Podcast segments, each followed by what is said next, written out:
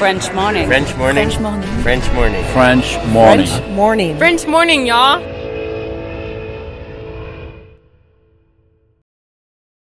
Cet épisode a reçu le soutien de la CFE. La CFE, vous connaissez? C'est la Caisse des Français de l'étranger et il s'agit d'une caisse de sécurité sociale créée en 78 pour les Français résidant hors de France. Maladie, maternité, accident du travail ou encore retraite. La CFE permet aux Français de l'étranger de continuer de bénéficier de la même protection sociale qu'en France, à l'étranger. Pour en profiter, il vous suffit d'adhérer à la CFE, peu importe votre situation, peu importe le pays dans lequel vous vivez ou dans lequel vous vous rendez, et bien entendu, peu importe la pathologie ou les circonstances, catastrophes naturelles, faits de guerre, etc. Grâce à la CFE, vous pouvez vous détendre. La Caisse des Français de l'étranger assure la continuité avec le système français de sécurité sociale lors de votre départ de France, mais aussi lors de votre retour d'expatriation, ou encore grâce à la prise en charge des frais de santé pendant vos prochaines vacances en France. Pour en savoir plus, direction cfe.fr.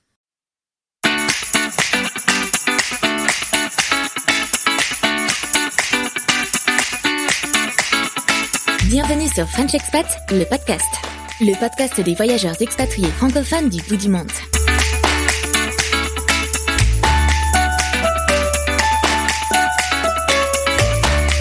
Bonjour à toutes et à tous et bienvenue dans ce tout nouvel épisode de French Expat le podcast. Moi c'est Anne Fleur euh, et aujourd'hui j'ai le grand plaisir de vous présenter à un ami de longue date, Jean Mathieu. Alors Jean Mathieu aujourd'hui il nous parle depuis la Picardie. Vous allez me dire mais qu'est-ce que c'est que cette histoire d'expatriation? Il est en fait de retour euh, des États-Unis où il s'est expatrié avec sa femme il y a quelques années. Et alors Jean Mathieu il a découvert les États-Unis en fait par le Texas à Houston précisément chez son parrain dans les années 90. Et pour lui les États-Unis en grandissant c'est vraiment un synonyme de liberté, de road trip d'aventure. Chemin faisant, il fait sa vie, sa scolarité, et puis euh, il passe sa thèse. Et là, s'offre à lui la possibilité de peut-être chercher un postdoc. Sans aucune hésitation, il pense tout de suite aux États-Unis et à aucune autre destination euh, possible. Il en parle à sa femme, qui est tout de suite partante. Il cherche un laboratoire. Il passe même son entretien pour ce postdoc pendant son voyage de noces euh, au fin fond de son hôtel en Italie. Et hop, six semaines plus tard, c'est parti. Les voilà dans l'avion. Dans cet épisode, Jean-Mathieu nous parle de son arrivée aux États-Unis, une arrivée un peu précipitée. Il nous parle de son postdoc qui se passe à Ithaca, dans l'état de New York, dans la région des Finger Lakes pour ceux qui connaissent. Puis il nous raconte euh, son adaptation, euh, les challenges administratifs, euh, ses découvertes, ses bonnes surprises. Et puis il nous raconte aussi son retour au bout de deux ans. Il nous partage justement ses retours d'expérience et ses conseils. Comment rendre le retour en France un peu plus facile puisque pour lui ça a été assez compliqué. Un épisode plein de bienveillance et d'aventure. Je vous souhaite une merveilleuse écoute.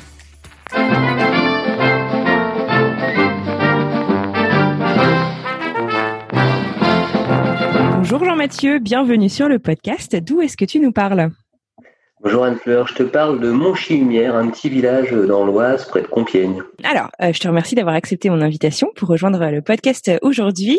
Euh, tu nous parles donc de France, ça veut dire que tu es rentrée d'expatriation. On va revenir un petit peu euh, à ça plus précisément. Est-ce que d'abord euh, tu pourrais te présenter, me dire un petit peu, voilà, je sais pas, quel âge tu as, qu'est-ce que tu fais dans la vie, à quoi ressemble ton quotidien? Alors, quel âge j'ai? Bah, J'ai bientôt 39 ans.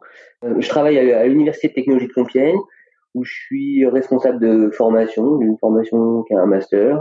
Donc, euh, je m'occupe d'étudiants particulièrement et puis de temps en temps aussi de professionnels qui viennent reprendre leurs études. Mhm. Euh, ça fait euh, cinq ans que je fais ça dans mon quotidien. Ça c'est au niveau professionnel. Euh, au niveau privé, euh, bah, je suis marié, j'ai deux enfants qui me prennent beaucoup de temps là en cette période de, de confinement là. Vraiment, je suis au quotidien avec deux petits bouts de 5 ans et 2 ans. Donc pour moi que euh, voilà, c'est c'est comme certainement chez toi, c'est un peu épique de temps en temps d'essayer de gérer le télétravail et de gérer euh, les enfants en parallèle. Mais, Oui, mais, oui. mais- mais- donc en ce moment c'est un peu ça le quotidien. Il est un peu routinier, euh, tous les jours la même chose, euh, tous les jours euh, le même enchaînement. Mais euh, bon, on essaye de faire face parce que là on arrive un peu au bout et on, on voit la lumière au bout de ce tunnel. Euh, merci alors pour euh, cette introduction. Donc, euh, est-ce que tu pourrais me dire euh, quand es-tu parti euh, t'expatrier donc avec ta femme à l'époque Ouais. euh, la première fois et à quoi ressemblait ta vie euh, en France avant ce départ? Ouais. Alors, je suis parti en euh, fin août 2011 euh, avec mon épouse. Effectivement, on avait la chance de s'être mariés juste avant. Ça, ça a permis euh, notamment qu'elle obtienne un, un visa. Je crois que c'était le visa J2 à l'époque, parce que moi, on était sous, la, sous le visa J1 pour euh, pour partir en tant que postdoc euh, à l'université de Cornell. Mhm. donc dans la petite ville d'Ithaca qu'on connaissait pas du tout. donc au fin fond l'État de New York, si tu peux nous situer ça pour les gens qui connaissent pas forcément. Voilà, Ithaca, c'est au fin fond de l'État de New York, au bord des Finger Lakes. je crois que le lac s'appelle Cayuga Lake. J'ai pas révisé mes notes avant de venir parce que comme vous voyez, ça fait ça fait déjà un petit peu un petit peu longtemps, mais en tout cas c'est une expérience qui marque ça c'est sûr. Donc j'ai quand même quelques bons quelques quelques souvenirs bien ancrés. Euh, donc euh, une petite ville de 40 000 habitants, et me semble-t-il, et dont les 80% euh, sont représentés par des gens qui sont liés à l'université de Cornell. C'est vraiment une ville qui s'est construite avec l'université. Cornell, c'est une grande université d'ailleurs, non? C'est pas une Ivy League? Ouais, c'est une des Ivy Leagues. Ouais, c'est, je crois, je crois, je crois qu'elle est dans les dans les dix premières. Ouais, alors elle est, elle est peut-être neuvième. Moi, j'ai moi j'ai intégré le département de de biomedical engineering, qui était un un, départ, un des départements assez récents de Cornell, puisque Cornell est quand même plutôt célèbre plutôt pour sa partie euh, euh, business et euh, law school en fait. Euh, bon, en science, elle fait des, très belles choses aussi. Hein, elle a eu mm des prix Nobel, mais, mais c'est vrai que le département de biomedical engineering était plus récent. C'était bon, pas un département historique, mais un département qui, qui, arrivait déjà à accueillir beaucoup de gens, donc qui était attractif. Et moi, j'étais attiré par la thématique scientifique qui m'occupait à l'époque, c'est la thématique de body on chip, c'était un concept qui avait été créé par Mike Schuller, donc le, le, directeur du département de biomedical engineering et aussi le directeur du laboratoire qui allait m'accueillir là pour mon stage de postdoctorat en, en 2011. Excellent, d'accord. Et alors, euh, est-ce que c'était euh, une envie que tu avais cultivée depuis euh, longtemps, euh, seule ou avec ta femme d'ailleurs, de partir à l'étranger, ou est-ce que c'est vraiment une opportunité qui s'est présentée à toi? Eh ben, avec le recul, je me rends compte que c'était une envie que j'avais depuis longtemps. j'avais eu la chance dans mon enfance de, d'avoir pu voyager aux États-Unis, donc on y revient, euh, par l'intermédiaire de mon parrain qui s'était expatrié lui à l'époque. Alors à une époque beaucoup plus lointaine, c'était le début des années 90. Mm-hmm. Donc faut imaginer qu'à l'époque il n'y avait pas Internet, il y avait pas, il y, avait, il y avait une ligne téléphonique qui traversait l'Atlantique bien heureusement, mais je me rappelle que c'était 10 francs la minute. Quoi. Donc autant dire que quand on partait à l'expatriation à l'époque, c'était quand même une aventure difficile en termes de rupture de contact. Quoi. Donc euh, euh, mais malgré tout ça, ils avaient l'air de vivre un truc euh, passionnant là-bas, dans le Texas, c'était à Houston. Mm-hmm. Et du coup, euh, bah, vers 10 ans, moi j'avais eu ma première expérience américaine où j'étais parti pour presque un mois avec ma mère. première fois où je prenais l'avion et puis première fois où je voyageais aussi de manière ah oui, aussi une sacrée aventure à 10 ouais, ans tu pars c'était ton plus gros voyage à l'époque? C'était mon plus gros voyage ouais. et puis aussi c'était partir à la rencontre de quelqu'un qui qui était un aventurier à mes yeux, quoi. Vraiment, c'est-à-dire s'expatrier. Moi, je trouvais ça absolument fascinant d'être parti pour le travail dans un autre pays que la France, alors que moi, je suis dans une famille assez euh, assez classique euh, de, de, de, petits fonctionnaires, euh, sans, sans, être péjoratif, mais je veux dire, voilà, on avait une vie plutôt tranquille, quoi, familiale, avec deux mhm. enfants, modèle français assez de base. Donc, mhm. voir ces aventuriers-là qui, qui sautaient le pas et qui partaient avec trois enfants, dont un en très bas âge, à Houston, sans connaître personne. Voilà, ça m'avait fasciné. Et donc c'était mon premier contact avec l'expatriation. Et je pense qu'en fait ça m'avait vraiment marqué intimement. Quoi. Donc après, euh, j'ai poursuivi ma vie euh, tranquillement. J'ai eu la chance d'y retourner en, euh, un peu plus tard, à 16 ans, mais euh, dans les mêmes conditions à peu près. Sauf que cette fois, j'étais plus parti qu'avec mes cousins, donc on était entre jeunes, c'était absolument fabuleux. Donc une expérience de voyage, voilà, assez magique avec les, les États-Unis, mm-hmm. et vraiment en lien avec la liberté. C'est-à-dire vraiment le sentiment de tout à coup partir à l'aventure, et puis en plus de et découvrir euh, des gens qui sont libres euh, dans le sens dans le sens pas attachés à quelque chose quoi, et qui sont capables de, de partir à l'aventure. Ça, ça m'avait fasciné mhm. et c'était resté ouais très certainement ancré en moi. Euh, génial. Mais non, ça fait rêver, tu vois. Pourtant, j'ai beau te parler des États-Unis, tu me donnes envie d'aller euh, de repartir dans les années 90, faire un tour dans le sud des US. Super. Ouais, ouais, ouais, ouais. C'était vraiment une expérience géniale. J'avais pu visiter la Nouvelle-Orléans, j'avais pu visiter Fort Alamo, mon parrain nous avait prêté. Quand j'étais reparti à 16 ans, j'étais parti avec mes cousins qui avaient euh, qui avaient 20 ans et qui avaient le permis du coup. Et, on avait eu la chance d'avoir la voiture de mon parrain, donc on partait à l'aventure. Euh, enfin bref, c'était vraiment l'aventure quoi. En voiture pour 4-5 ah jours, faire des road trips. Euh, et... Ah ouais, la belle vie, sympa. C'était vraiment la belle vie, ouais. T'imagines un adolescent, un jeune adolescent, ouais, ouais j'avais 15 ans, 16 ans. Ouais, t'en prends plein les yeux. Ouais, c'était incroyable. Donc voilà, ça c'est mes premiers contacts avec euh, vraiment le, les États-Unis, le voyage et puis la notion d'expatriation proprement dit. Et du coup, bah, je, je l'avais laissé de côté, j'y ai pas du tout pensé après parce que ma vie étudiante a été euh, quelque peu chaotique. Euh, mais euh, du coup, du coup, c'était quelque chose que j'avais laissé un peu de côté. Et puis, bah, après, j'ai fini par intégrer un, un doctorat et là, à nouveau, c'est revenu quelque chose de, de, de possible, d'envisageable. Et puis d'assez courant, hein, d'assez fréquent dans ce, dans ce milieu. Quoi. J'imagine que tous les gens que tu interviews, il y en a, il y en a, il y en a pas mal qui ont dû passer par ce, ce schéma-là de, de post-doc ou de, de, départ après une thèse, ou alors d'aller faire une thèse à l'étranger. Il pas tant que ça, figure-toi. Pas tant que ça, d'accord. mais mais c'est vrai, non mais c'est vrai que, que les thèses et les, les post-docs c'est c'est presque plus facile en termes d'obtention de, visa pour euh, pour partir euh, à l'étranger. Ça veut pas dire que c'est facile, mais c'est un petit peu plus facile que d'autres euh, cas de figure. Exactement. Ouais. Et, et donc cette première exposition donc à l'expatriation, tu t'es, enfin donc j'ai bien compris que tu as mis ça de côté, mais quand ça s'est représenté, tu t'es tout de suite dit les États-Unis ou tu t'es dit l'étranger de manière générale et on verra ce qu'il y a? Eh ben franchement, pour être très honnête, je me suis tout de suite dit les États-Unis. Ouais. alors tu, tu vois, c'est là que ça me rapproche à l'enfance parce que probablement euh, j'ai eu envie de retourner là-bas. Quoi. Pour moi, c'était, euh, c'était, j'avais vraiment envie d'aller. Parce qu'il y avait des opportunités. J'avais des opportunités en Asie, au, notamment au Japon. Là, on avait pas mal de liens avec un laboratoire de Tokyo, mais c'est vrai que bah du coup, non, non, moi c'était quand même les États-Unis qui me faisaient rêver. Alors d'une part, peut-être que ça me faisait rêver, ça, me facilitait aussi un peu le pas parce que je me disais bon, j'ai vu des gens le faire, c'est possible. Euh, je me sentais assez proche de la culture américaine et du coup ça me ça me facilitait le, le pas quoi. Je, je, c'est une culture dont je me sentais proche. Alors voilà, peut-être que ça va, être, ça va te paraître un peu, euh, en fait, euh, pas très aventureux finalement, parce que j'ai, je suis retourné vers ceux que j'avais connus, mais en tout cas, en tout cas, moi, c'est ouais, c'était vers les États-Unis que j'avais envie d'aller. Ouais, ça avait un côté aussi peut-être euh, rassurant. Et euh, alors donc du coup, donc euh, tu as donc ta thèse, tu commences à chercher donc un postdoc. Comment ça se passe Comment est-ce qu'on trouve un postdoc? Ça paraît peut-être bête comme question, mais comment est-ce qu'on s'y prend? C'est pas bête du tout comme question. Euh, ça se passe. Il y a, y, a, y a, plusieurs manières en fait. Hein. La manière assez classique finalement, c'est les gens se rencontrent dans les congrès.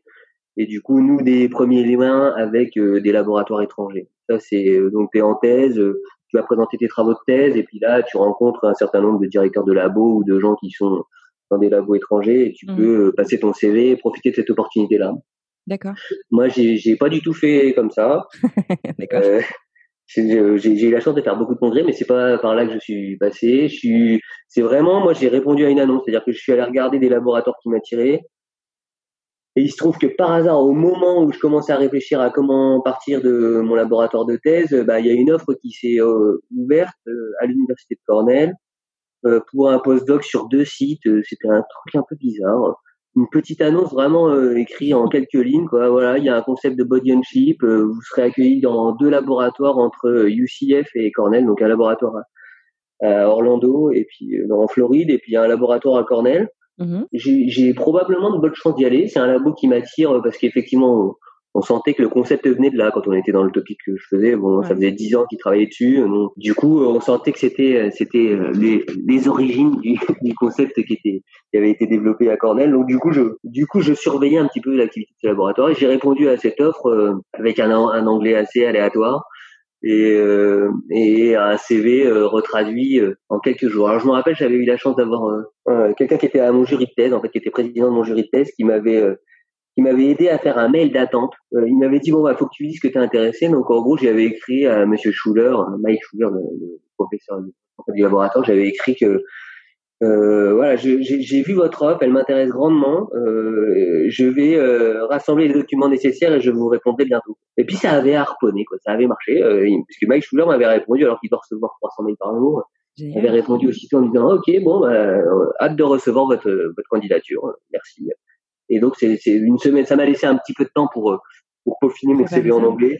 Mhm. Et puis et puis voilà, j'ai envoyé le CV, je sais plus, je pense que ça devait être courant euh, mai, ça devait être à peu près quelque chose comme ça, mai-juin.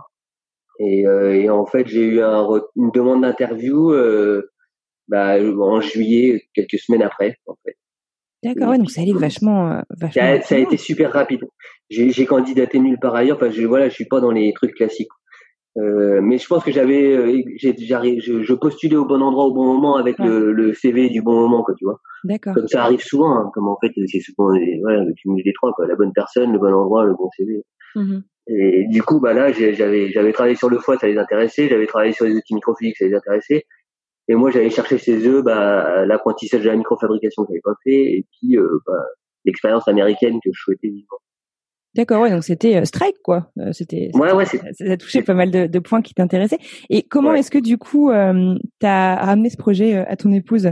Tu as dit, écoute Thierry, on déménage ou est-ce que tu as dû la convaincre? Est-ce que elle a eu beaucoup de questions? Comment ça s'est passé de ce point de vue-là? En fait, donc je vois l'offre. Je dis à mon épouse que, eh ben, je vais, je peux postuler aux États-Unis et je pense qu'il y a des grandes chances que je sois pris parce que je pense que là, ça, les montres synchronisent parfaitement.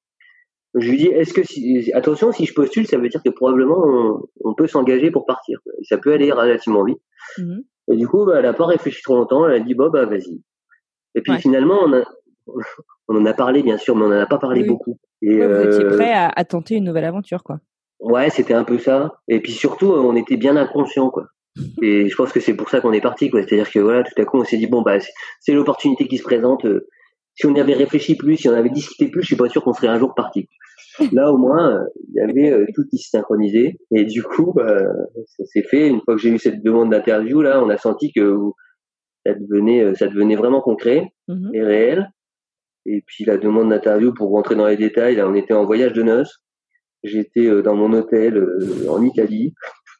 Et donc au téléphone avec un anglais vraiment aléatoire, mais je m'en suis pas trop mal sorti bizarrement. C'est bizarre comme des fois on peut être un peu inhibé par l'anglais, par la langue. Mhm. Euh, enfin surtout en tant que Français. Et du coup, bah là, ça se passait relativement bien parce que Mike Schuller est quelqu'un de très aimable et donc euh, pas comme souvent les Américains au premier abord, ils sont ils sont assez faciles d'accès.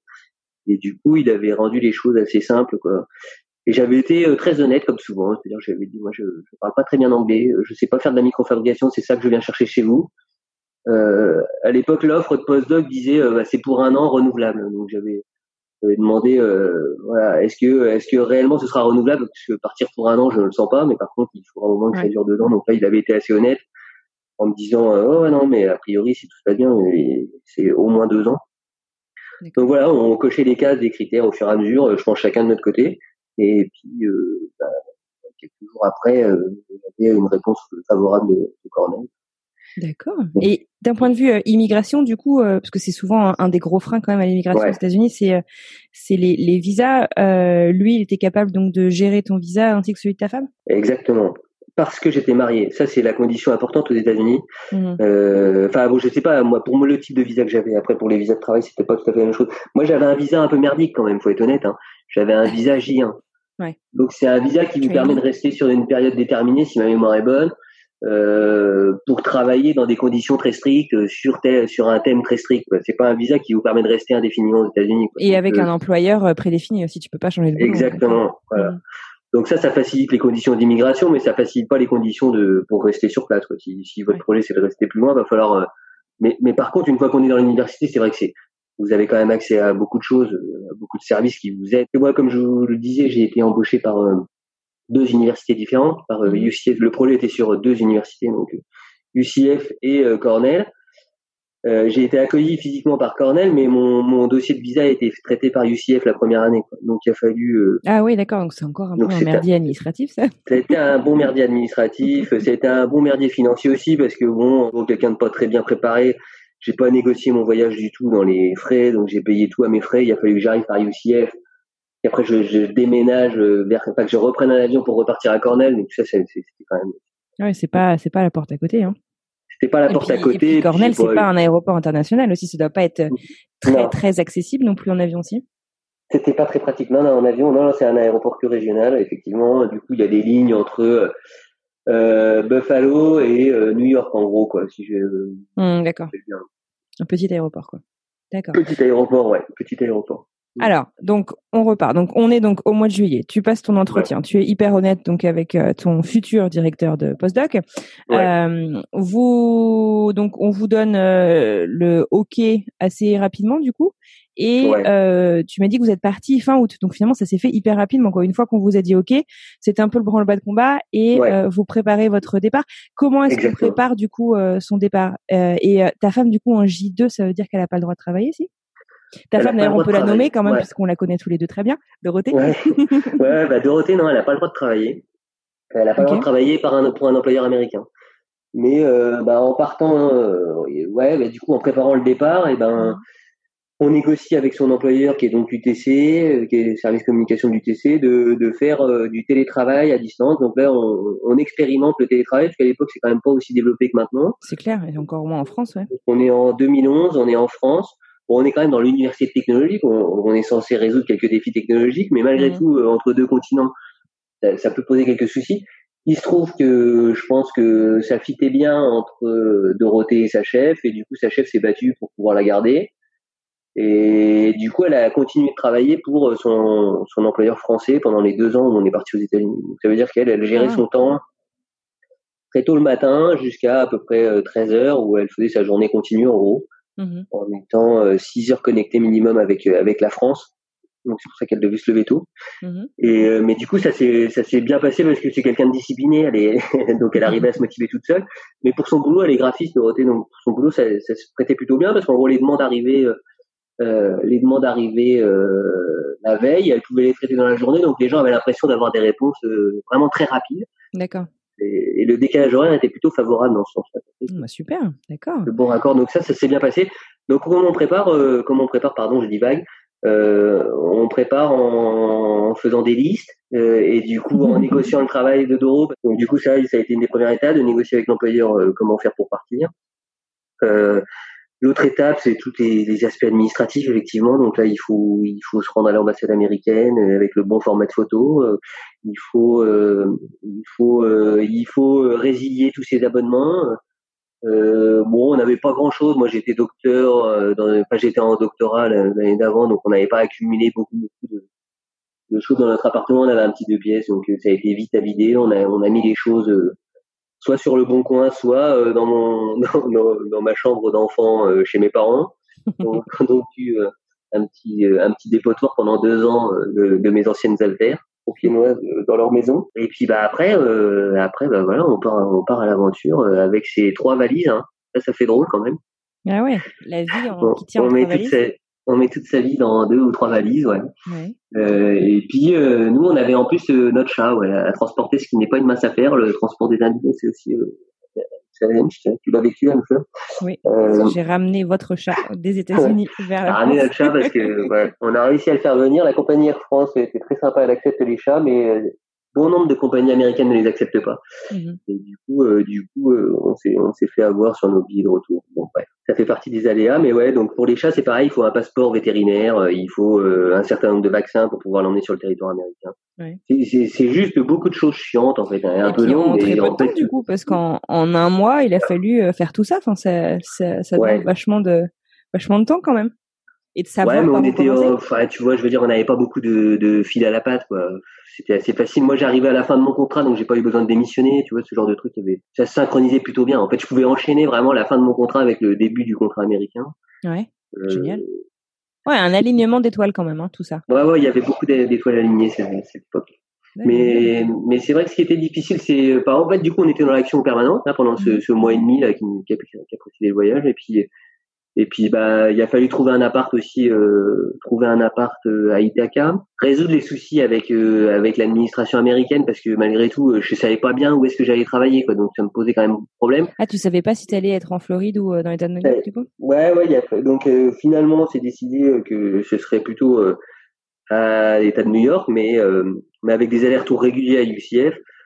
Euh, en fait, je suis arrivé par UCF, je suis resté euh, trois quatre jours en Floride et puis je suis remonté. euh, j'avais pris mon billet du coup pour aller à Ithaca parce que j'avais besoin quand même psychologiquement de savoir où est-ce que j'allais bosser quoi. Donc eux, ils auraient bien aimé que je reste à l'hôtel pendant un mois, mais ils m'ont pas proposé non plus de solution si tu veux pour me faciliter la tâche quoi. Donc euh, je me suis présenté à UCF, j'ai réglé les problèmes administratifs, je me suis présenté au laboratoire, j'ai vu un peu ce qu'ils faisaient. Mhm. Et puis après, je suis reparti très vite à Ithaca m'installer pour de vrai. Quoi. Et là, on avait de la chance, on avait des copains qui étaient sur place, pas très loin à Buffalo, et qui nous ont aidés, euh, Mike et toi, Hunter, qui nous ont aidés pour les premières étapes quand on est arrivé avec nos, nos trois, trois valises là. Ils nous ont aidés à nous installer dans l'appartement. Donc ça, c'était aussi euh, aussi sympa parce qu'on n'avait pas de voiture, euh, donc faire des courses, aménager un peu deux trois trucs, c'est un peu délicat quand tu débarques. Ouais. Donc, C'est vrai euh, qu'Ithaca, c'est une de, c'est une de ces villes. Il y a des villes qui sont très bien desservies par les transports en commun, qui sont généralement les, les grosses métropoles américaines. Ouais. Mais de manière générale, les villes américaines, t'as quand même besoin d'une voiture pour, euh, pour faire beaucoup de choses, quoi. Et donc, Ouais, sans voiture, c'est vrai qu'on est, on est handicapé. Quand, quand, quand on vient de France, on se rend pas forcément compte, quoi, à quel point on est dépendant alors qu'on vit en ville. Euh, Ouais. C'est vrai que, c'est vrai que c'est pas facile. Ouais, ouais, tout est loin. Ouais. C'est vrai que c'est si bon, il y avait des transports Itaca, des transports qui étaient qui étaient bien foutus avec Cornell aussi, parce que du coup on avait le droit au transport gratuit dans le bus. Mais c'est vrai que c'est vrai que pour s'installer, c'était un peu. Donc pour aller au travail, ça va, quand mais pour s'installer, c'était un peu. Super.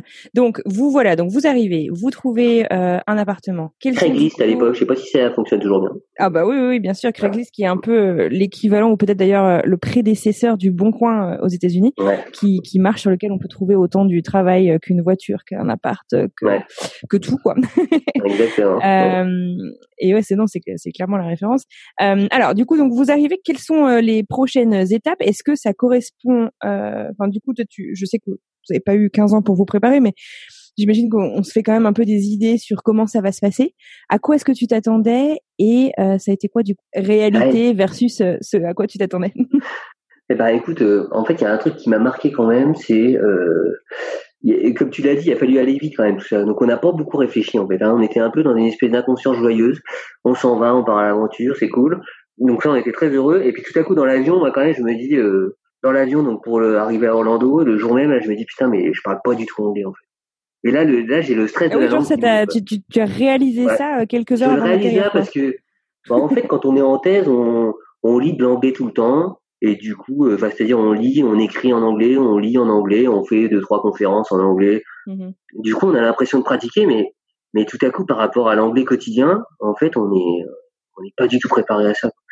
Alors même bon, moi je partais d'un niveau euh, d'un niveau euh, pas terrible, hein, donc vraiment euh, il y, a, y, a, y a plein de gens qui s'en sortaient, qui, qui, maîtrisaient beaucoup mieux la langue que, que, moi et qui ont débarqué aux États-Unis, mais mmh. mais vraiment moi là j'ai eu le stress de la langue, pas tant le stress du travail, je réalisais pas encore que j'allais devoir travailler parce que je sortais d'un laboratoire où l'ambiance était vraiment positive, où on, était solidaires entre entre doctorants, on travaillait tous bien ensemble, il y avait une bonne dynamique d'équipe, donc je, je pensais retrouver la même chose à peu de choses près de manière un peu naïve. Du coup, là, c'est le stress de la langue qui monte en premier. Est-ce que ça a été un peu conforme à tes attentes? Est-ce que tu as eu des bonnes surprises? Est-ce que tu as eu des mauvaises surprises?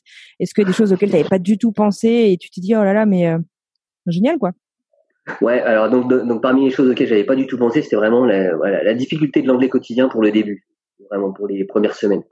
Ah ça, ouais. Euh, ouais, ça je, j'avais, je te dis, je le réalise dans l'avion, quoi. Que merde, il va falloir quand même parler des choses de la vie de tous les jours, et ça, je sais pas faire en fait.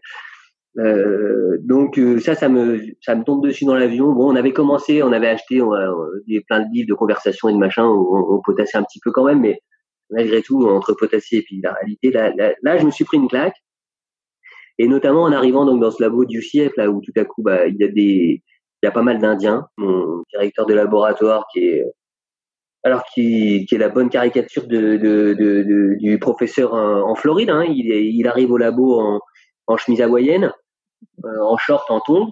Donc moi je me rappelle, je le vois de loin parce que je suis devant le bâtiment et puis je le vois débarquer. Je me dis mais c'est lui en fait. J'avais vu qu'en photo, que je l'avais pas vu en, en vrai. Et donc là j'étais quand même surpris de voir euh, la chemise hawaïenne. Donc là tu vois la réalité par rapport au côté un peu formel français là euh, là du coup on est on est on est au boulot et on, débarque en short et en chemise hawaïenne. Ouais, le dress code est pas le même quoi. Le dress code est pas tout à fait le même. Bon du coup je me dis bon bah ça a l'air bien c'est c'est pas mal. Et là je suis accueilli quand même vraiment par des gens sympas quand même qui veulent t'aider. Et ça c'est vraiment la, la, très bonne surprise. C'est à dire que l'administration française euh, jouit d'une réputation euh, qu'elle laisse vérifier régulièrement, hein, malheureusement. Alors que c'est vrai que les Américains, ils, veulent vraiment te, te, faciliter la tâche. Donc tous les problèmes euh, qui me paraissaient des montagnes, c'est-à-dire comment je vais faire pour gérer mes papiers administratifs, comment je vais faire pour ouvrir un compte en banque, comment je vais faire, et eh ben là, on, on t'accompagne. Donc là, je suis accueilli tout de suite. James Sigman me, me présente à l'équipe rapidement, me fait faire un tour. En fait, il me, il, m'interroge pas tout de suite, mais il me fait faire un tour rapidement des, de l'activité du labo. Puis après, il me met entre les mains des différents membres de l'équipe, dont l'équipe administrative. Et du coup, euh, eh ben, boum, euh, le, le, dossier, euh, le dossier administratif d'immigration se règle très vite dans les relations internationales. Boum, le dossier ressources humaines se règle très vite et donc le paycheck va pouvoir être fait. Euh, mhm. boum, euh, un de ces, un de ces postdocs euh, m'emmène à la banque pour ouvrir un compte à Bank of America. Ah, génial, ouais, il te, il te compte que j'ai jamais dû fermer, je pense, mais bon, bref. et puis, et donc, donc, donc c'est vrai que c'est facilitant, quoi. Tu te sens, tu te dis bon, ok, ça va être dur parce que vraiment la, la langue quand même, ça, ça va vite quoi. Hein. Là, puis la patate dans la bouche, euh, elle est quand même bien là. Donc je, je, pense que je comprends entre 30 et 60% selon les personnes. Mm-hmm. euh, et du coup, bah, j'essaye de j'essaye de survivre pendant ces quelques jours, mais, en tout cas, je me sens quand même accompagné. Donc plutôt rassurant finalement.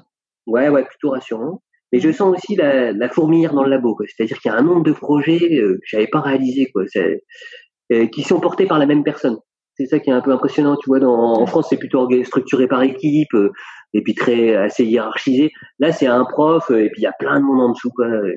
Et du coup, il y a plein de thèmes qui sont traités. Et là, je je vois que les thèmes qui sont traités à UCF sont très très loin de ce que j'ai fait moi en France. Donc là, je, je réalise que scientifiquement, ça va pas forcément être être simple, notamment parce que je me retrouve avec euh, je me retrouve euh, directement intégré aussi dans une réunion de labo où là les gens présentent euh, ce qu'ils font. Ah oui, juste euh, en arrivant alors que là depuis deux jours. Ouais, directement dans le feu du truc. Et là, on me parle de, de choses sur lesquelles je suis pas très de traitement de signal. Tu vois, c'est pas des thèmes que j'avais beaucoup traités. Mm-hmm. Et donc j'ai un petit peu peur, mais je me rassure en me disant bon de toute façon dans trois jours t'es parti. Euh, et toi, ce qui t'attend, c'est plutôt à UCF, c'est plutôt à Cornell. Donc donc cette aventure euh, floridienne a été cool, c'est-à-dire qu'on t'a accompagné pour t'installer. Euh, scientifiquement, bon, euh, va falloir faire des efforts de compréhension parce qu'effectivement, je pense que les topics sont un peu éloignés, mais bon, on est en train de construire une collaboration. Et que dire d'autre? Ouais, aussi euh, le, la, la, très bonne surprise, c'est que euh, on s'inquiète de mon épouse, de savoir où elle est, parce qu'elle passe là pendant que je suis avec eux, elle est à l'hôtel.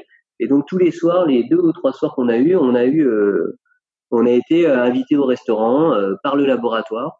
Et euh, entre il n'y avait pas James Hickman donc mais juste entre jeunes quoi. Donc on est on, on nous a sorti tous les soirs pour nous faire dans le centre d'Orlando et tout. Donc ça j'ai des très bons souvenirs vraiment de de nous faire découvrir bah, soit des bars sympas qu'ils aimaient bien aller soit des restos soit des donc peut-être tout ce côté un peu convivial du premier abord des, des Américains était vraiment là et puis Orlando c'est une ville quand même sympathique quoi. Donc on, on sent qu'il y a du, il y a de l'entertainment. C'est bien que tu le dises parce que c'est une ville qui manque un peu d'amour quand même. Il y a beaucoup de gens qui disent que ça se résume euh, au parc d'attractions euh, et alors que c'est une ville quand même où il y a, il y a des choses euh, sympas à voir. Donc c'est bien que tu le dises que ce soit une belle ville. Ouais, ouais, bah je, ouais, après je suis pas un grand expert d'Orlando, mais le moment que j'ai passé là-bas, moi, ils ont toujours été très sympas. Et les sorties qu'on a fait là-bas, elles ont vraiment été super conviviales, des bars avec musique. Enfin, je me rappelle, ça faisait un peu ambiance, ambiance Amérique du Sud comme ça. Mais vraiment, c'était très sympa. Moi, j'ai, j'ai vu aucun des parcs d'attractions d'Orlando pour vous. Mais, mais par contre, je suis allé vraiment dans le centre-ville et c'était cool. Quoi. D'accord. J'ai, j'ai, ouais, j'en ai des bons souvenirs. J'en ai des bons souvenirs et puis des gens très sympas. Ouais. Donc du coup, euh, un accueil plutôt euh, chaleureux, euh, un vrai coup de main quoi. Du coup, c'est assez euh, assez rassurant, même si voilà, il y a encore y a quelques petites inquiétudes, mais finalement, tu es venu aussi là pour être stimulé. Donc j'imagine que voilà, tu, tu, tu te connaissant, t'es comme quelqu'un d'assez optimiste, tu te lances. Et et donc retour dans l'avion avec Mila, ton chat et Dorothée et direction l'État de New York. Et là, comment ça se passe du coup? Et ben là, euh, ah ouais, ah ouais, donc là, la première aventure avec le chat, euh, la caisse dimensionnée pour euh, l'avion, euh, l'avion Air France ne marche pas avec l'avion, la ligne américaine. Ah, pas donc vrai, il faut racheter un sac en catastrophe. Euh, On est bloqué par les douanes. C'est pas les mêmes tailles de machin. Ils, ils veulent nous, nous foutre le chat dans la soute ou je sais pas quoi. Enfin bref. Bon, on trouve un sac dans l'aéroport d'Orlando, magnifique. Et donc on met le sac en, on met le sac en soute. Et là, les gens sympathiques nous mettent notre caisse dans, dans les bagages en supplément sans nous le facturer. Tu vois. Donc quand même, il y, a des, il y a des gens très sympas aux États-Unis. C'est pas une légende. Euh, et donc on, on repart à l'aventure dans l'autre sens. Et donc euh, donc là, bah, c'est, c'est cool parce qu'on est accueillis par vous. Là. Vous êtes là à notre arrivée à l'aéroport, si je ne m'abuse. Oui, je m'en souviens. et du coup, euh, ben, on va découvrir notre appartement. Quoi. Donc là, c'est une nouvelle aventure qui commence parce que cette fois, on s'installe pour de vrai. Là, là là tu vois je suis plus tout à fait dans le même état d'esprit là en fait. Je suis en train de me dire bon bah ça y est c'est ici qu'on va vivre quoi. Donc euh, bah c'est super parce que bah je me rappelle avec Mike on va faire des courses. Euh, donc ça veut dire qu'on on commence à, à, se balader un peu dans la dans la ville en voiture. Donc je me rends compte que c'est une petite ville j'avais pas réalisé j'avais bien regardé sur Google Maps, quoi, et puis je disais, bon, bah, ok, 30 000 habitants, c'est petit, comme Compiègne, je, je, venais de Compiègne, c'est 50 000 habitants à peu près. Ouais. Bon, c'est petit, mais, mais en fait, euh, ouais, c'est vraiment petit, quoi. Ça, ça me surprend quand même. Euh, C'est-à-dire que, en gros, c'est euh, c'est une ville université, quoi. Il y a que les bâtiments d'université dans la ville, ça donne vraiment cette impression-là, quoi. Ouais. Donc, euh, donc du coup, ils appellent euh, ici les college towns. Ouais, exactement. C'est le, centre névralgique de la ville, c'est l'université. Et ouais. si t'es pas à l'université, t'es presque un peu euh, la personne à part, quoi. Ouais, c'est ça. Donc, euh, donc, euh, mais, mais bon, on sent une ambiance euh, sympathique. C'est une Mhm. ville qui est vraiment dans la nature. euh, c'est assez sauvage comme, comme nature, là, vraiment aussi l'image qu'on peut avoir de certaines régions américaines. Et du coup, euh, d'être au bord de ce lac, là, bref, moi, je sens que bah, qu'on va qu'on va être bien, quoi. On va être bien. L'appartement est génial. On est très heureux parce que bah ouais, les two bedrooms américains, bah, c'est pas les deux pièces français, quoi. Donc euh, là, il y a, il y a de la place, quoi. Je sais pas. euh. Je pense qu'on a on a 70 mètres carrés pour nous deux, un truc de genre, ou peut-être 80 avec un balcon dans des petites maisons en bois euh, perchées dans la forêt américaine. Enfin vraiment c'est j'ai- Bonne c'est cool quoi. Et en plus dans la résidence il y a une salle de sport et une piscine quoi. Donc on, on se dit putain on va être on va être pas mal quand même. quoi. Le club Med. Euh, ouais ouais ça fait un peu un esprit club med. Euh, bon c'est pas c'est pas la Méditerranée mais voilà c'est chouette quand même. C'est assez accueillant. Les gens de les gens du les gens de les gens de la résidence sont assez facilitants aussi parce que euh, c'était cool. On, pouvait, on pouvait sélectionner un certain nombre de meubles. Donc, tu vois, on avait le canapé qui était fourni, les lits qui étaient là. Euh, donc ça, c'était, euh, on, le louait tous Ah les mois ouais, dans le tu pouvais louer les meubles et ne pas avoir Ouais. du coup à les acheter, sachant que tu sais que tu vas pas forcément faire ta vie aux US, c'est vachement bien ça. Ouais. Même d'un point de ça, vue écologique, en fait, je trouve ça vachement intelligent. Ah ouais, c'était très intelligent. Et en plus, c'était des meubles dans un bon état. Quoi. Euh, c'était pas du tout. euh, Mhm. Donc, on avait un canapé pratiquement, enfin propre, quoi, et puis des lits pratiquement neufs. Euh. Bref, non, non, c'était vraiment bien. Ça, c'était, c'était, bah, ça avait fait partie de mes critères. enfin, quand j'avais repéré cette euh, cette résidence là, j'avais vu cette option là qui m'avait paru euh, assez intéressante. Mhm. Ouais, on était, voilà, je me rappelle que j'étais très content d'avoir Mike à côté de moi quand même pour régler cette affaire de de contrat là, parce que quand vous prenez un appart aux US, euh, bah vous vous retrouvez à vous engager sur une durée donnée de, à payer tout le loyer quoi. Donc c'est vrai qu'on dans Ouais, et les, les baux, on dit les baux du coup. voilà, le- c'est ça, ouais. le, le, le bail de loca- lo- locatif est pas facile à rompre. euh, En France, on peut toujours euh, rompre euh, avec suffisamment de préavis, alors qu'aux États-Unis, c'est beaucoup plus compliqué de, de rompre avant avant la fin du contrat. Voilà. Donc là, je te cache pas que j'étais quand même content d'être avec un Américain à côté de moi pour euh, gérer ça, parce que Mhm. cet aspect contractuel là me, me dépassait un petit peu, je connaissais pas du tout en plus. Mais, mais du coup, j'étais rassuré d'avoir euh, Mike. Donc bon, après, c'est ouais, genre, mais j'ai à nouveau mon niveau d'anglais revient en- en- à la figure, hein, c'est-à-dire que mais toute personne avec un niveau d'anglais correct, euh, ça serait très bien sorti. Moi, je, je pense que j'avais besoin d'être un peu mis en confiance. Donc là, d'avoir euh, de vous avoir en euh, temps, à ça nos fait, côtés. beaucoup, ça fait beaucoup d'un coup. Je veux dire, tu, tu, Ouais. tu viens d'arriver, même si tu parles anglais, euh, je veux dire, t'as aussi euh, avoir appris l'anglais euh, en Europe. Euh, Ouais. On le parle quand même pas du tout pareil qu'aux États-Unis et encore moins dans les terres, je dirais. Enfin, tu vois, je ok, Voilà. C'est pas le bout du monde, mais enfin, c'est quand même, t'es pas dans une énorme ville où ils ont l'habitude, euh, quoique dans les centres universitaires, t'as des gens qui viennent des, des quatre coins du monde, mais les, Ouais. les- les locaux sont quand même pas forcément super habitués à, à écouter des accents et euh, on- Ouais. enfin moi je l'ai je l'ai expérimenté à Buffalo quoi et Ouais. je, je comprends je comprends tout à fait que Ouais. c'est quand même euh, pas facile Ouais. Donc bon, l'installation passe bien et puis après, bah, après, bah, il y a le, il y a le boulot qui commence, hein, assez rapidement, hein, dès le lundi. Hein, on a tout fait ça pendant le week-end. ah oui d'accord Ouais, ouais, ouais. Alors ça, c'est, c'est quelque chose qui est pas à conseiller, je pense. Moi, j'ai trop enchaîné personnellement. Donc, ça, Mhm. Sur un petit retour d'expérience, il faut se laisser un peu de temps pour souffler, quoi. Euh, là, nous, c'était quand même un enchaînement euh, un peu trop rapide. Quoi. Alors, c'est sûr, c'est agréable hein, parce que du coup, vous n'avez pas de perte de salaire, vous s'enchaîne bien. c'est- Euh, mais mais mais euh, vous arrivez, vous êtes quand même un peu déjà pas sur les rotules, mais quand même bien bien attaqué quand même. Donc euh, avoir un petit delta euh, pour s'installer euh, de quelques semaines, euh, ça me paraît raisonnable, hein, si c'est possible. Et puis, euh, avoir un petit delta en France aussi de pause où on travaille pas. Et puis, euh, Ouais. Enfin bref, parce que moi j'ai vraiment quitté le boulot, puis je suis, je suis monté dans l'avion pratiquement. Donc euh, ouais. donc c'était un peu euh, ça, c'est- un ça c'était euh, émotionnel euh, important quoi du ouais. coup qui te qui te claque un peu quoi Ouais, c'est ça. Ouais. Euh, ouais, parce que quitter la France, c'est vrai que t'as raison. C'est quand même. euh, je me rappelle d'une fête de départ. Euh, enfin bref, c'est- quand même, euh, c'est quand même émouvant, quoi. Vous lâchez votre pays, c'est la première fois pour, c'était la première fois pour nous. hein, vous dites au revoir à, votre famille, vos amis, ça. C'est, voilà, ça marque. Hein, bien sûr ça marque. Donc effectivement, la charge émotionnelle, elle est quand même là. On est, de toute façon, là, on est au top de la charge émotionnelle et, puis elle redescend pas en fait. On est en permanence. euh, là, les quelques semaines là, euh, vraiment, on est en permanence. Euh, tu surfes euh, dessus. sur sur, euh, sur les émotions en permanence. Ouais. D'accord. Ok.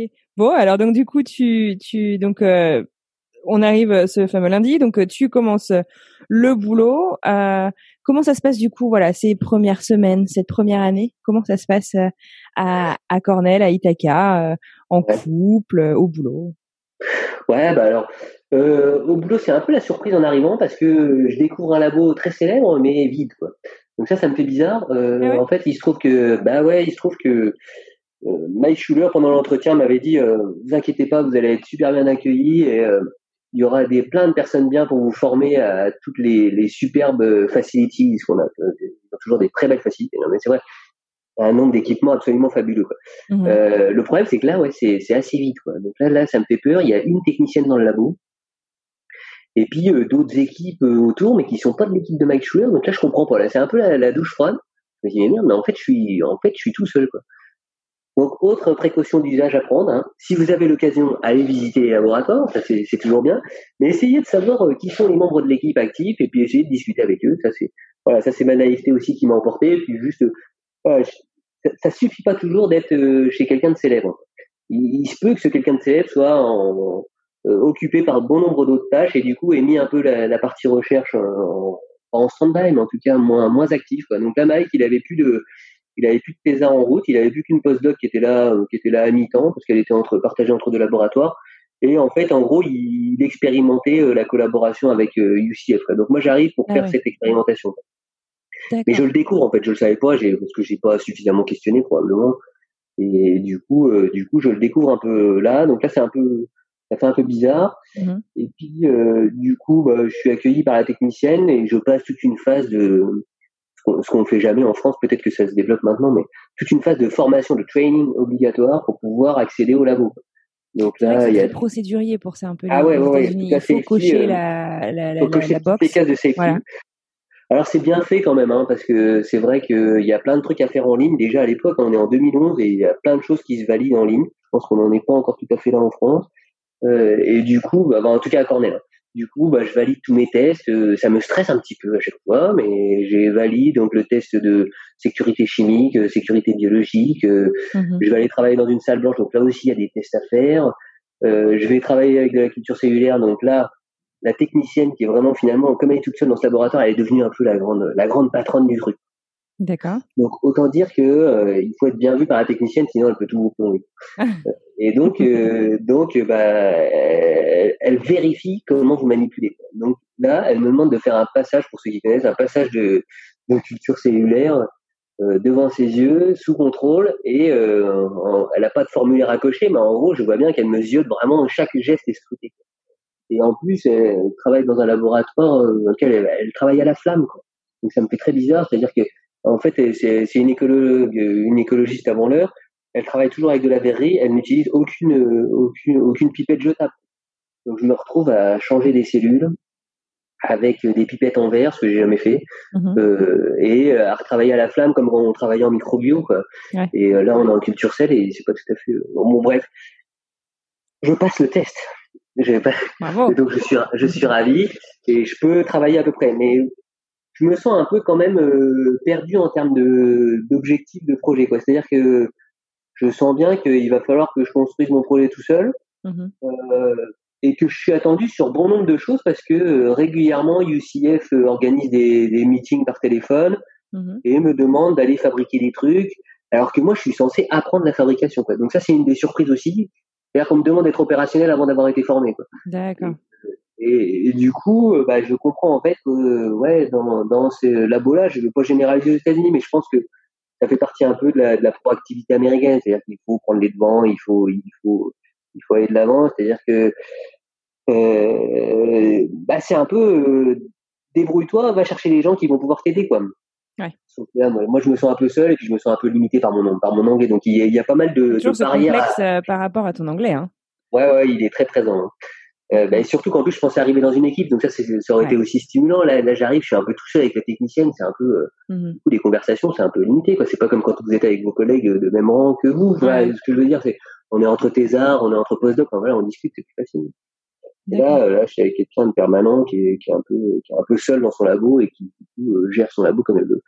Bon, mais ça va se décoincer au fur et à mesure parce que ça, c'est les, les premières semaines. Petit à petit, bah, euh, je découvre euh, l'univers de la salle blanche, là où je vais microfabriquer. Et là, il y a toute une équipe de techniciens de permanents qui sont là pour vous aider. Donc, euh, je commence à être le petit français euh, parce que j'y vais très souvent, du coup, parce que j'ai beaucoup de pression de UCF pour fabriquer des trucs.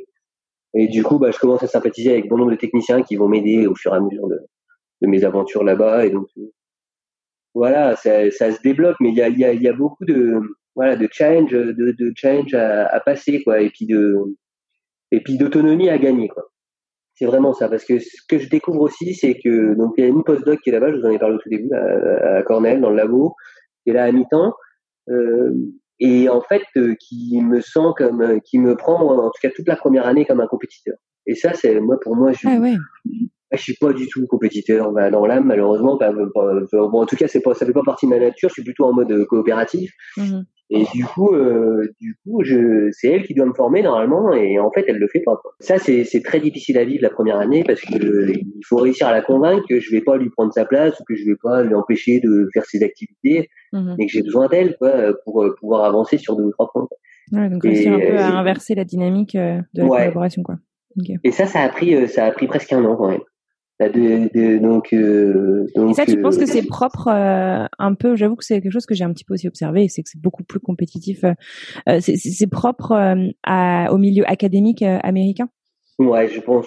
En tout cas, là, j'étais quand même sur deux labos et j'avais vraiment cette sensation qu'il y avait une, il y avait une grosse compète entre les membres du labo. Mais je parle des, des membres, les postdocs, quoi, les postdocs et les thésards. C'est, c'est, ouais, moi, j'ai vraiment trouvé que c'était un univers compétitif, c'est-à-dire qu'on on fait semblant de s'entraider devant le prof, quoi, pour faire plaisir au prof, mais après derrière, euh, derrière c'est la guerre, quoi. Pas la guerre, pardon, je vais être un peu dur, mais mais c'est vrai que j'en ai souffert un petit peu parce que nous on était plutôt, ouais, c'est vraiment chacun pour soi. D'accord. Donc si tu galères, euh, on te tend pas la main, quoi. D'accord. Ouais, moi c'est le sentiment que j'en ai eu. Après, euh, voilà, je veux pas le généraliser, mais je pense quand même que ça se retrouve pas mal aux États-Unis. Je suis pas le premier à le dire et et surtout, bah, après il y a des labos français qui sont très compétitifs aussi, hein, chaque labo, mais ouais, voilà moi je venais d'une culture où on était plutôt en mode coopératif quoi. Donc euh, mm. ça m'a fait quand même un gros un choc culturel un gros, choc, ouais. un gros choc ouais. ok bon donc, une super. première année euh, une première année dans le progrès euh, au début avec des difficultés mais bon la langue s'améliore petit à petit. On s'inscrit avec ma femme à un club de, de pour les jeunes français enfin pas, pas pour les français mais pour les étrangers voilà pour s'améliorer en anglais. Ça nous aide pas mal. On a un prof qui est super bien. Ça nous fait rencontrer du monde. Je trouve une il y a des choses qui se développent c'est-à-dire que là, par ce biais là je je trouve une voiture d'occasion et du coup, bah, ça c'est pareil. Au bout de deux trois mois, quand voilà, ça fait deux trois mois qu'on galère euh, sans bagnole.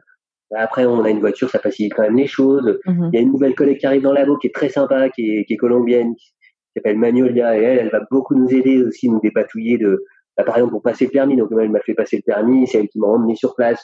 En bref, ça, ça, ça, se met en place, quoi. Ça se met en place. Sur le coup, euh, quand on y est, on a l'impression que c'est long à se mettre en place, mais en fait, quand on y réfléchit avec le recul, ça, ça va relativement vite, quoi. Hein, et ça prend quelques mois, quoi, mais il y a des moments de il y a des moments de solitude. Mais, mais, mais ça se débloque au fur et à mesure et puis avec des, des belles rencontres quoi. moi j'ai eu la chance de rencontrer voilà Manuela nous a beaucoup aidé c'est la femme que je parle et puis les gens la salle blanche là on, on rencontre un, un, gars qui est très curieux de la France et du coup avec qui euh, on va passer vraiment des bons moments ils vont nous accueillir chez eux. Enfin c'est pareil c'est pas tout à fait classique aux États-Unis on se fait pas forcément inviter euh, rapidement. Bon voilà et on, on rencontre des gens vraiment très sympas qui nous aident qui nous tendent la main ils sont ils sont pas en contact direct avec le boulot, mais en tout cas, euh, en tout cas, euh, voilà, ça nous permet de nous intégrer un petit peu dans cette vie de, D'accord, ok. Et alors du coup, euh, euh, le bilan euh, a un an passé là-bas, donc si j'ai bien compris, donc à mi-parcours de votre séjour aux États-Unis, t'en tires quoi comme bilan? Tu te dis, ok, c'est cool, les US, on va rester, ou, ou, ou voilà, t'as as quelques inquiétudes, ou, ou, finalement, très honnêtement, trop tôt pour tirer le bilan? Ouais, à six mois là, franchement, j'ai j'ai un gros moment de doute euh, où je me dis, où je me sens pas du tout. Enfin, je me sens vraiment mis en pression par les par les par le labo de, de Floride là. Mmh et je me sens vraiment seul dans le labo de New York. Et finalement, ce qu'on m'avait promis euh, de pas de, de l'État de New York, ce qu'on m'avait promis comme aller-retour entre les deux labos, ça se fait ça, ça se fera pas en fait. Euh, donc du coup, je sens que je vais devoir rester à Ithaca et que et que je vais devoir faire les choses tout seul. Là, gros gros passage à vide à six mois où je me dis putain, faut que je faut que je rentre. Quoi. En fait, ça marche pas. Quoi. Et puis, bah, comme je l'ai dit, euh, petit à petit, on va rencontrer des gens qui vont nous aider, qui vont nous faciliter la tâche. Et puis, bah, ça va aller un peu mieux au boulot parce que la langue va mieux aussi. Et du coup, bah, les conf elles se passent un peu mieux. Et puis, euh, au fur et à mesure, j'arrive à maîtriser un peu les, les principes de la microfabrication. Donc, ce qui est attendu par par le labo du CIE, je commence à réussir à remplir les cases. Donc, euh, et puis enfin, j'arrive à, à, démarrer vraiment mon projet, quoi, parce que à la base, ça a mis longtemps à se mettre en route. D'accord. Et donc du coup, bon, il y a eu un gros moment de doute. Et puis au bout de la première année, euh, bah, à, la, fin, là, je me rappelle, on, on rentre faire un retour, un aller-retour en, en, France. Et là, je suis, je, suis content de, je suis content de retourner aux États-Unis pour la deuxième année. Et là, et là, là, là, ça va beaucoup mieux se passer. Là, là, tout, le, tout ce qui était stressant et dur euh, sera toujours. C'est-à-dire que bon, je comprends qu'il y aura toujours beaucoup de pression au travail. J'ai vraiment beaucoup de pression au travail avec des des conf calls permanentes où il faut présenter toutes les semaines ce qu'on fait. Et euh, on a un avis de tout le monde sur toutes les semaines sur ce que vous faites. Ça c'était pas quelque chose auquel j'étais habitué. Je sais qu'il y a beaucoup d'avocats qui fonctionnent comme ça, mais là, là, on est, moi, je, je le prends vraiment comme un truc pressurisant. Ouais. Euh, mais malgré tout, j'avance. Euh, on écrit des, on est, enfin, comme on est aux États-Unis, on est sollicité tout le temps pour des revues et tout. Il y a des publics qui, qui sont faits, donc je, je suis rassuré. Je me dis bon, j'ai pas, pas, c'est pas catastrophique comme bilan. Mm-hmm. Avant, j'écris un peu. Mon anglais s'améliore quand même, franchement. Euh, donc, j'ai quand même beaucoup plus de facilité à interagir avec les, les membres de l'équipe, même, même les membres de l'équipe de Floride. Donc, euh, bon, la deuxième année, vraiment, et le projet se met en place. Et là, par le projet qui se met en place, je peux apporter vraiment une quelque chose, quoi, à l'équipe. C'est-à-dire qu'enfin, on me fait faire euh, ce sur quoi, ce pourquoi j'étais venu, et puis et puis bah là, je peux montrer que j'avais des compétences quand même qui leur sont utiles. Quoi. Et du coup, euh, on développe un modèle de foi là, qui, qui, marche, qui marche bien. Et donc là, tout le monde est content. Tu prends confiance. Euh, tu... Et moi, je prends confiance aussi en ce que je fais et en ce que je propose. Euh, enfin bref, j'ai des opportunités qui s'ouvrent. On m'envoie, on m'envoie dans le Wisconsin apprendre, euh, apprendre une culture à l'époque pas hyper répandue, mais bah, ça, ça, commence à devenir à la mode aujourd'hui. Tout le monde en fait. Les IPS, donc les, les, les fameuses cellules souches induites. Euh, du coup, bah, je, suis, je, suis quand même content. Je pars une semaine, euh, donc ça veut dire que mon, mon, chef me fait confiance pour ramener ça. Je ramène ça au labo, je le développe, ça, ça marche plutôt pas mal. Mais le, le, niveau de pression est toujours élevé. Hein. On est euh, là cette fois, c'est les financeurs maintenant. On a cette conf call toutes les semaines entre les deux labos, plus la conf call une fois par mois avec le financeur quoi, qui surveille. donc c'est le sponsor, tu veux dire? Ouais, le, sponsor. Donc c'est le, ouais. NIH qui nous qui nous finance. Mmh et du coup, euh, du coup, il, bah, il faut, on doit faire un état des lieux de ce qu'on fait. Donc là, il y a pareil, beaucoup de pression pour. Beaucoup de comptes à rendre, quoi. Ouais, beaucoup de comptes à rendre, ouais. Et ça, ça, ça nous change. En France, on le fait, mais je sais pas, ça, ça me paraissait pas être aussi pressurisant. D'accord. Mais bon, je, je commence à, enfin voilà, la deuxième année, franchement, je, je suis plus à l'aise, quoi. Et donc là, ça veut dire qu'on fait plein de choses, quoi. là, je suis en mode expatrié cool, quoi. C'est-à-dire, euh, bah, tous les week-ends avec Dorothée, on se barre quelque part, on, va, on est en mode exploration. Autant la première année, on était un peu, euh, voilà, un peu en mode ralenti. Mm-hmm. Euh, mais la deuxième année, on en profite. C'est vraiment génial parce qu'on on, a fait beaucoup de villes de la côte est. Quoi. Ouais. Et, du coup, euh, du coup, euh, voilà, on louait des voitures, on allait à l'hôtel. On faisait la vie de l'expatrié comme on peut s'imaginer, c'est-à-dire qu'on était vraiment à la découverte d'un pays. Quoi. Ouais. Et donc on a on a bouffé du musée, on a bouffé des, des grandes allées, on a, enfin bref, on s'est vraiment, on s'est vraiment éclaté dans, dans toutes les villes américaines. Moi, j'en garde un souvenir fabuleux, euh, Philadelphie, Washington.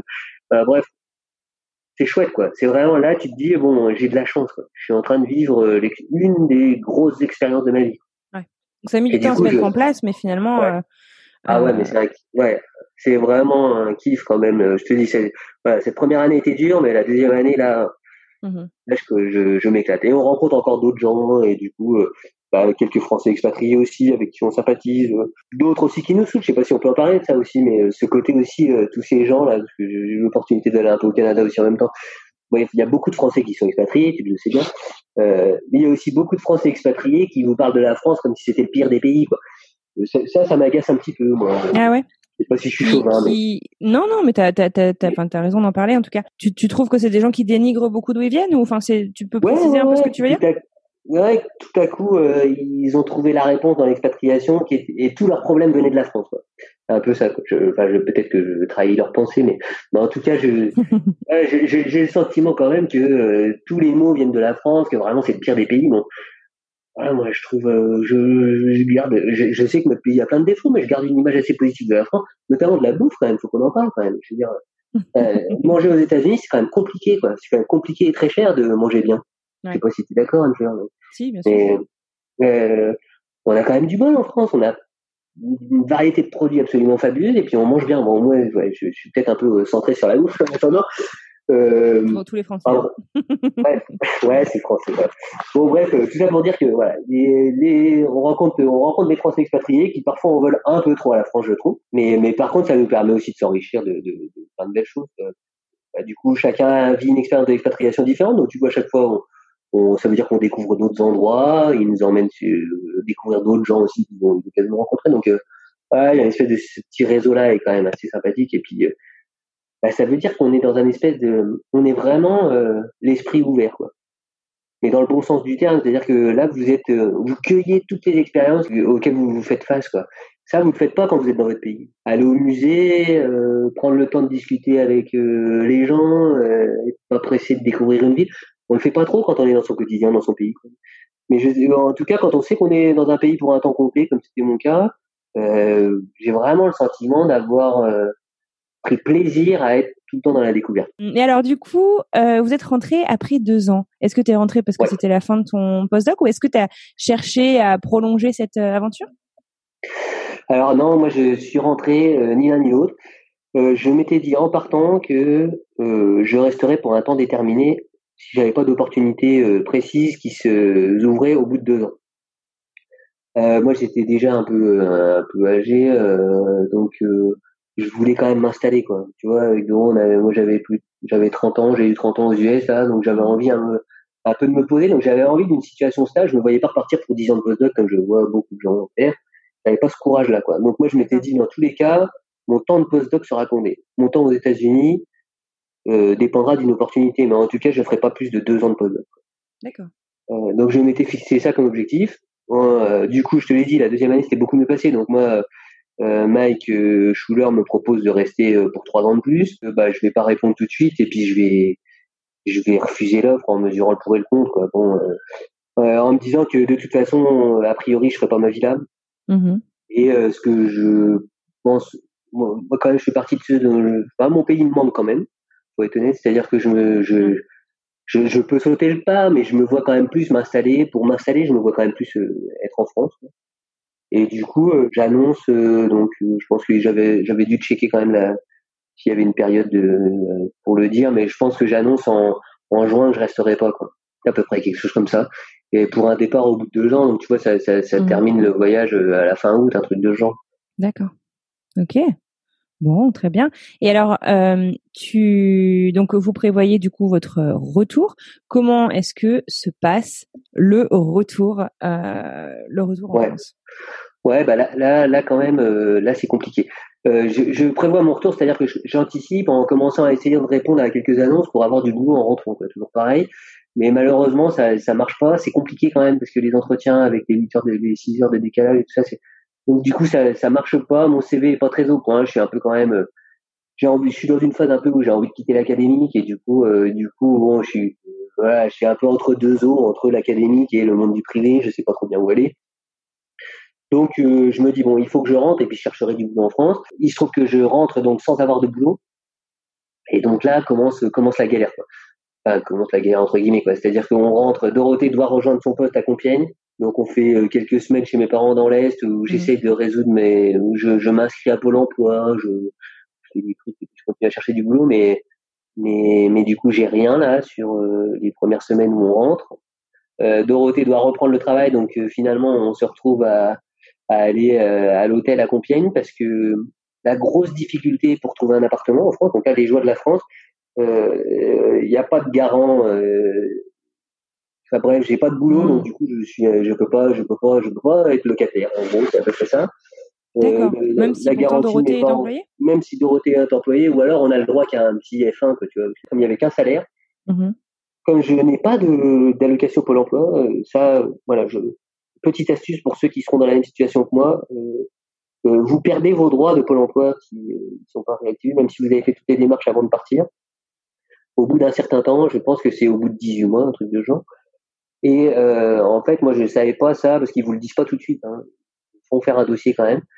Et, et du coup, bah, j'ai le droit à rien. J'ai même pas, enfin, j'ai le droit à aucune allocation. Euh, et du coup, bah, je pense qu'il y a une astuce à ça, et je pense qu'elle doit marcher toujours, c'est qu'il faut, il faut accepter un petit boulot euh, d'intérim euh, chez McDo pendant une semaine pour pouvoir réouvrir ses droits. Et ça, je le dis à tous ceux qui seront dans la même, dans la même situation que moi. Ouais, pour réactiver ses droits, euh, ses droits, mmh il faut euh, retravailler. Et, euh, ça, ça m'aurait permis de faire une recherche d'emploi un peu moins pressurisée parce que du coup là, on s'est retrouvé face à des voilà, d'avoir besoin d'argent, ouais. de devoir trouver du boulot vite, alors que bon, on sait bien combien de temps ça prend. voilà, il, ça prend quand même un peu de temps de trouver du bien boulot. Sûr. bien sûr. quand on veut sortir de l'académie. et, et donc voilà. Euh, donc, donc, donc, difficulté pour trouver un appartement. Euh, on s'est même retrouvé en mobilhome hein, quand même dans un camping près de Compiègne hein, pour vous dire quand même que ça a été loin cette difficulté pour trouver un appartement. Mhm. Euh, jusqu'à ce que quelqu'un sympathique dans une mairie euh, nous aide et nous donne accès à, à des logements, euh, des logements sociaux. C'est fini comme ça. Et ça, ça nous a permis de, de rebondir, mais mais c'est pareil, on faisait pas partie des prioritaires. Bon, bref, je vais pas revenir sur ça, mais c'était c'était compliqué. Il a fallu se battre. Donc même chose si vous voulez avoir accès à des logements sociaux, euh, allez essayer d'aller voir les gens en personne et puis d'expliquer votre situation, puis se débloquer les choses. Et là, moi, c'est ce qui s'est passé. C'est une personne qui s'est engagée pour nous pour, pour que ça se débloque. Quoi. Donc recherche d'emploi un peu délicate, euh, mais Mhm. bon, j'essaie de réactiver les réseaux comme on fait tous. euh, donc euh, même chose, hein, ça marche que comme ça. Et puis bah, je finis par trouver un job dans une boîte euh, dans une boîte parisienne et donc là je fais les je fais les allers-retours à, à Paris euh, depuis Compiègne et, et c'est un job qui est moyennement satisfaisant mais euh, j'ai absolument besoin de travailler. Donc en gros je rentre en septembre et je démarre ce boulot à la fin décembre. Je me rappelle c'est pendant les vacances de Noël je vais faire une journée là-bas pour démarrer. Donc je trouve un boulot relativement rapidement faut pas mentir mais c'est vrai que c'est pas un boulot euh, je sens que c'est pas un boulot qui va me satisfaire beaucoup. Mais bon je le prends quand même parce que bah, il faut manger comme disent les Américains. Il faut payer les factures.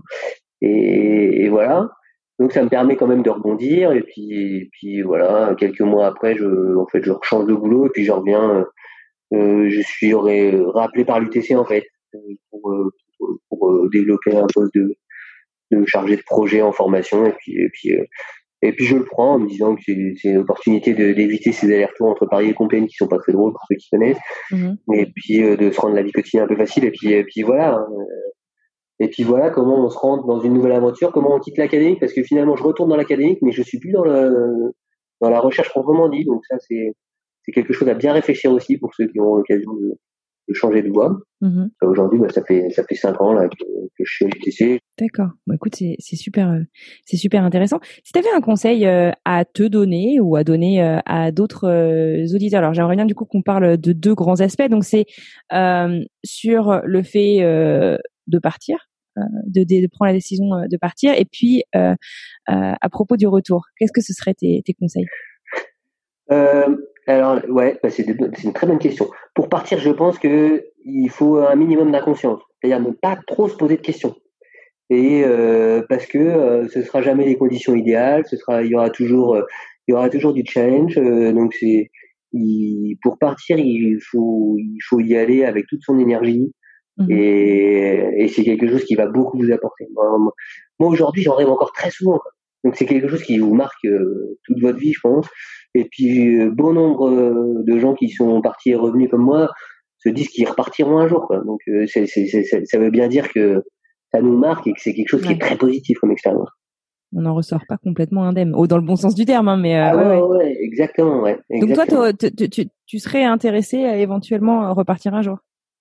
Ah ouais, ouais, ouais, si j'ai une opportunité. Ouais. Par contre, je travaillerai un peu mieux l'opportunité. C'est-à-dire que je, Ouais, ça. Euh, si je pouvais partir dans des vraies conditions d'expat, quand vous partez en tant que postdoc, euh, vous n'avez pas du tout les conditions d'expat. Hein, vous devenez un salarié d'université américaine et du coup, euh, bah voilà, faut, tout est à négocier et ça vous le savez pas forcément quand vous quand vous partez quoi. Donc euh, je vous conseille d'oser négocier si vous partez dans des conditions de postdoc, c'est-à-dire demander à votre labo d'accueil de vous aider à payer votre voyage, demander à votre labo d'accueil euh, une prime de, de- d'emménagement euh, dans votre parce qu'en fait tout est prévu mais ils vous le disent pas et, et ça existe. Donc il faut demander les choses. Personne ne vous le demande, ne vous le donnera si vous le demandez pas. Mhm. Euh, moi, j'ai été amené à, à changer de. J'étais embauché majoritairement par euh, par UCF. Au bout d'un an, j'ai changé en fait, Euh, et j'ai été embauché majoritairement par Cornell. Ça m'a facilité la vie sur plein de choses parce que notamment sur les bénéfices. Les bénéfices de, de Cornell étaient beaucoup mieux en termes de vacances, en termes de en termes de, de, de couverture médicale que ce à quoi j'avais le droit par UCF, quoi, qui m'avait fait le truc de base. D'accord. donc tout ça, euh, essayez de prendre un peu des renseignements quand même. Ouais. Essayez de trouver des expats sur place, ils seront très heureux de vous parler. Là, ce que tu fais, Anne-Fleur, avec ça, c'est un bon moyen de, de, de contacter des gens pour euh, pour, euh, pour aussi euh, bah, poser des questions pratiques. Et puis euh, bah, sur le retour, bah, en fait, euh, c'est un peu l'inverse. Soyez conscient que ça va être difficile de retourner, donc préparez votre retour. Euh, préparez votre retour, c'est-à-dire Ne pas se précipiter. pas se précipiter. Ouais, les Américains sur la, la fin du contrat, ils sont pas trop, ils sont pas trop, ils sont pas trop difficiles, je pense moins que moins que moins qu'en France. Donc euh, voilà, vous pouvez le faire tranquillement. Et puis, euh, bah ouais, essayez d'avoir un endroit pour vous accueillir si vous êtes dans les mêmes conditions que moi, hein, je dis bien, c'est-à-dire euh, quand vous êtes embauché par une université, quand vous n'êtes pas dans les conditions d'expatriation envoyées par, votre entreprise, c'est pas tout à fait la même chose. Donc euh, prévoyez le retour, prévoyez un endroit pour vous loger à votre retour, parce que ça, ça peut être la galère si vous rentrez en France. Et, euh, et puis essayez d'avoir des touches, essayez de réactiver le réseau avant de, avant de rentrer, quoi, parce que avoir des touches de boulot, c'est, c'est quand même pas plus mal. Parce que le, le passage par Pôle Emploi est quand même un peu un peu euh, difficile. Surtout quand ils vous disent que vous avez le droit à rien. Ah, tu m'étonnes. D'accord. Mais écoute, euh, c'est euh, super intéressant. En tout cas, je te remercie d'avoir pris le temps de nous raconter un peu ton histoire. alors, tu le sais, peut-être on finit chaque épisode en demandant à nos invités de nous faire découvrir justement là où ils sont partis en expatriation. Alors, est-ce que tu pourrais, et je sais que du coup que je te prends un peu au dépourvu parce que ça fait quelques quelques années, est-ce que tu pourrais nous donner trois euh, adresses, trois lieux, trois expériences qui, selon toi, sont essentielles à vivre euh, pour découvrir, bah, je sais pas, Ithaca, la région des, des Finger Lakes, euh, qu'on retrouvera pas forcément dans les guides. Trois choses que tu pourrais faire si tu te rends à Ithaca. Bien entendu, visiter Cornell et tous les bâtiments qui sont associés à l'université. C'est vraiment le cœur de la ville. Euh, la Law School est absolument magnifique. Euh, le Cornell Store est impressionnant aussi, avec tous les, les goodies associés à l'université. Mais euh, tu pourrais terminer cette journée par le, le, Johnson Museum of Art, qui est vraiment un, lieu euh, sympathique dans lequel il y a une collection privée, euh, où tu peux retrouver des œuvres de Giacometti, le marcheur, tu peux retrouver du Duchamp, tu peux retrouver du Klimt, du buffet. vraiment, c'est impressionnant pour une collection privée, puis pour une si petite ville, donc ça, ça, ça, ça termine bien la, la visite. Si tu as l'occasion, je te conseille de t'éloigner un peu et puis d'aller au cœur de cette région comme je l'ai annoncé dans notre discussion, vraiment verte et campagnarde, et d'aller un petit peu plus loin, peut-être une heure et demie de route, et d'aller te promener à Watkins Glen State Park, qui euh, te permettra d'aller faire une dégustation de vin, puisque c'est un endroit où il y a plein de, de, de, vignerons qui sont installés et où on fabrique euh, notamment du chardonnay, euh, assez sympathique. Donc ça c'est c'est amusant à faire en, tant que bon français. Enfin, l'autre euh, l'autre option que je te propose, c'est de te diriger à deux heures de deux heures de route d'Ithaca et de t'enfoncer un peu dans la nature entre Buffalo et Ithaca pour aller passer un petit week-end à Stony Brook State Park qui est un petit coin de paradis au cœur de la, forêt et des reliefs américains dans lequel tu peux vraiment te louer une cabine sympathique et euh, faire des griller des saucisses entre deux randonnées très bien balisées mais vraiment très sauvages. Attention aux oursins, je préviens. Eh bien, écoute, Jean-Mathieu, je te dis un grand merci d'avoir pris le temps donc de nous raconter ton histoire, euh, de nous faire euh, voyager et puis de partager avec autant euh, bah, d'honnêteté et de transparence finalement ce qui, ce qui s'est passé parce que voilà, l'expatriation, c'est pas toujours rose et le retour, c'est pas toujours facile. Euh, ça veut pas dire que ça s'est mal passé, mais c'est pas, c'est des choses voilà qui sont qui sont pas évidentes. Ouais. ouais non, mais c'est vrai.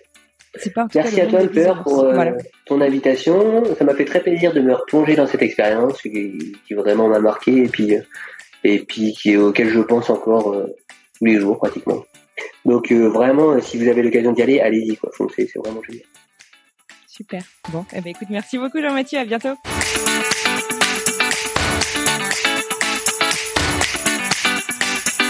Voilà, c'est la fin de ce tout nouvel épisode de French Expat, le podcast. Un grand merci à Jean-Mathieu d'avoir pris le temps de nous raconter son histoire. Si vous souhaitez retrouver euh, toutes les bonnes adresses et les suggestions qu'il vous a fait euh, pour visiter l'État de New York, rendez-vous sur Mapster. Vous savez que Manon met à jour notre compte toutes les semaines avec toutes les adresses de nos invités. Donc n'hésitez pas. Pour en savoir plus sur le podcast, sinon direction notre site internet www.frenchexpatpodcast.com. On est aussi sur les réseaux sociaux. Notre communauté sur Instagram est très dynamique. Rendez-vous donc sur French Expat le podcast, mais on est aussi sur Facebook et LinkedIn. Si vous souhaitez soutenir le podcast, soutenir l'équipe dans ce projet qui nous passionne et qu'on espère que vous appréciez tout autant que nous, euh, rendez-vous sur Apple Podcast. Apple Podcast, c'est euh, la référence qui nous aide énormément à faire connaître le podcast et à le faire connaître à des gens que ça pourrait aider. Donc rendez-vous sur Apple Podcast, vous pouvez mettre 5 étoiles et laisser un petit commentaire si vous vous sentez inspiré. Sur ce, je vous remercie infiniment d'avoir écouté jusqu'au bout. Je vous souhaite une très très bonne journée. À la semaine prochaine.